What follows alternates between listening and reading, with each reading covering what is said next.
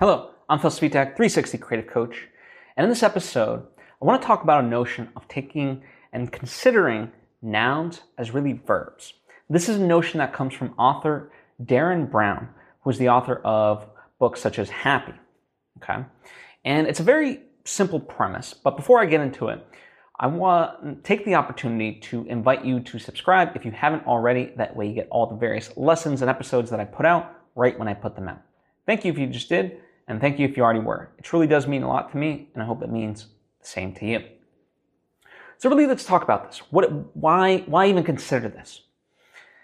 Because it, it's almost like we feel like we take, take something like relationships, right? If you relationship is a noun, and it's like you're you're trying to attain a, a relationship, right? If you're single, you're trying to be in a relationship, and it's as if like now that you are in a relationship, uh, all of a sudden it's like you've accomplished the thing.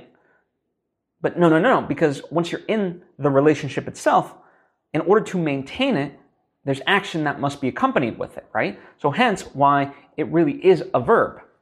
Uh, happiness is not just a, a, a thing you, you get. You have to act and do things in order to maintain your happiness. No different than like our body maintains itself through homeostasis. And that's really the crux of it. And I think that's why this is important to me because we would be much better served by looking at a lot of things in our lives, especially relationships, as really verbs. You know, the way to maintain friendships, another, uh, another noun, is to to really consider, okay, how do I be friendly? How do I act like a friend and all that? And that's really the key. And so the message is very pure and simple. Just take nouns, ideals that you aspire to be, and really consider them as verbs.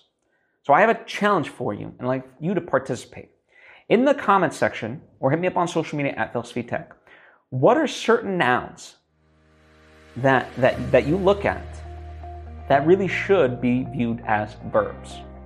Right? There's a whole slew of them. But I want you to consider that. And together, let's make let's make an incredible list. I gave you one, relationships. I gave you another, friendships right? But what are others? There's plenty. Happiness, right? That's another noun. I gave you that one too. Well, Derren Brown gave us that one. So let's really consider it.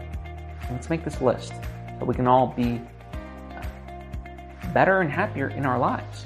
Ultimately, that's kind of what this is all about better and kinder to each other. So let's get to it. Um, and yeah, let's let's have some fun. If you think this episode might be a benefit to somebody, please share it with them. I certainly would appreciate it, and I appreciate you. I hope to see you next time.